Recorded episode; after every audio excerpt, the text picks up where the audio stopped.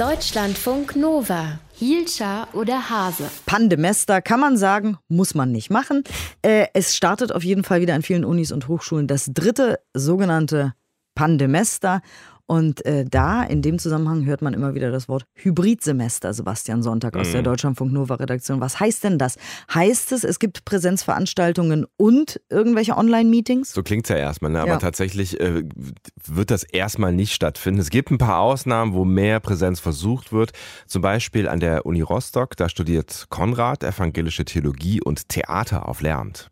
Dieses Semester ist es so, dass wir Blockveranstaltungen haben und davor immer zwei PCR-Tests haben in der Woche. Und ähm, die Hochschule trägt diese Kosten für uns und das ist ein sehr, sehr besonderes Privileg. Das geht natürlich nur mit wirklich kleinen Gruppen und äh, wenn man die Räume dafür auch hat. Armin Himmelrath, Bildungsexperte aus dem Deutschlandfunk Nova Team, hat äh, erklärt, dass es meistens genau umgekehrt ist. Also zu große Gruppen und keine geeigneten Räume und das führt natürlich zu Frust. Alle Beteiligten sind frustriert. Es gibt Hochschullehrer, die sind frustriert und Lehrende, die, die sagen, wir brauchen die Rückkehr in Präsenz. Es gibt etliche Studieinitiativen, die sagen, wir wollen äh, mehr Präsenz wieder haben. Aber Problem ist einfach, wenn viele Erwachsene in einem Raum sind, steigt das Infektionsrisiko. Und das funktioniert eben nicht in den Hochschulen, zumal eben etliche Hörsäle, äh, da kannst du noch nicht mal die Fenster aufmachen, wenn die überhaupt Fenster haben. Also es gibt etliche Vorlesungssäle, die haben noch nicht mal Fenster. Von daher haben die Unis und Fachhochschulen eigentlich kaum eine andere Chance als ein Online-Semester durchzuführen. Das Wort Hybrid wird vor allem benutzt, weil viele Unis und Hochschulen hoffen, dass sich die Grundvoraussetzungen während dieses Semesters ändern werden. Also dass mehr Menschen geimpft sein werden mit der Zeit, dass Testen vielleicht noch einfacher und günstiger wird und dass dann irgendwann im Laufe des Semesters wieder mehr Präsenz drin ist.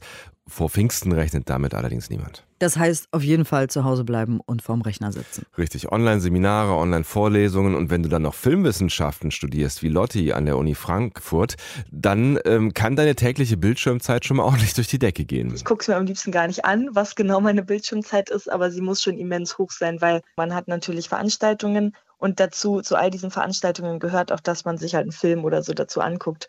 Und dann gucke ich natürlich auch nebenbei noch Serien oder so, keine Ahnung, zum Essen oder so.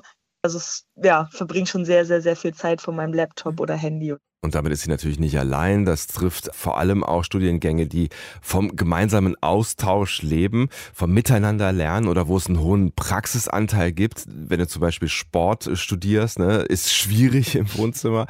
Ähm, aber auch Leute, die Lehramt studieren, die sollten so früh wie möglich mal von der Klasse stehen, um zu fühlen, ob das wirklich was ist, womit sie sich wohlfühlen, geht alles gerade nicht.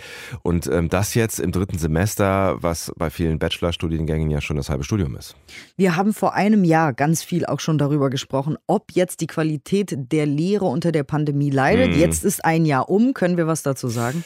Ja, so generell ist es schwierig tatsächlich. Es gibt auch Studiengänge, bei denen das gar nicht so einen großen Einfluss hat. Es kommt also echt darauf an, was du studierst. Der Master Automatisierungstechnik zum Beispiel, den studiert Josephine an der RWTH in Aachen. Ja, ich komme da ganz gut klar. Die RWTH legt sowieso relativ großen Wert auf ein Selbststudium. Also die Vorlesungen sind dann teilweise voraufgezeichnet was auch ganz gut ist. Also es ermöglicht ein sehr flexibles Studium, theoretisch von überall auf der Welt. Also es gibt auch Studenten aus Indien oder anderswo in Asien, die das quasi als Fernstudium dann machen. Also da hat es dann keinen großen Einfluss, äh, quasi das dritte Pandemester hat dann tatsächlich auch Vorteile, wenn viel online stattfindet. Was natürlich trotzdem fehlt, Selbststudium hin oder her, ja klar, das sind Sozialkontakte. Ne? Und die können wir nicht ersetzen mit irgendwelchen Online-Meetings. Wir probieren es, aber es geht immer ja. nicht. Es ist zumindest schwierig auf Dauer und das spüren jetzt vor allem die, die gerade mit dem Studium angefangen haben. Ne? Da gibt es gar keine Veranstaltungen, um sich irgendwie ordentlich kennenzulernen, also zumindest nicht in der Realität.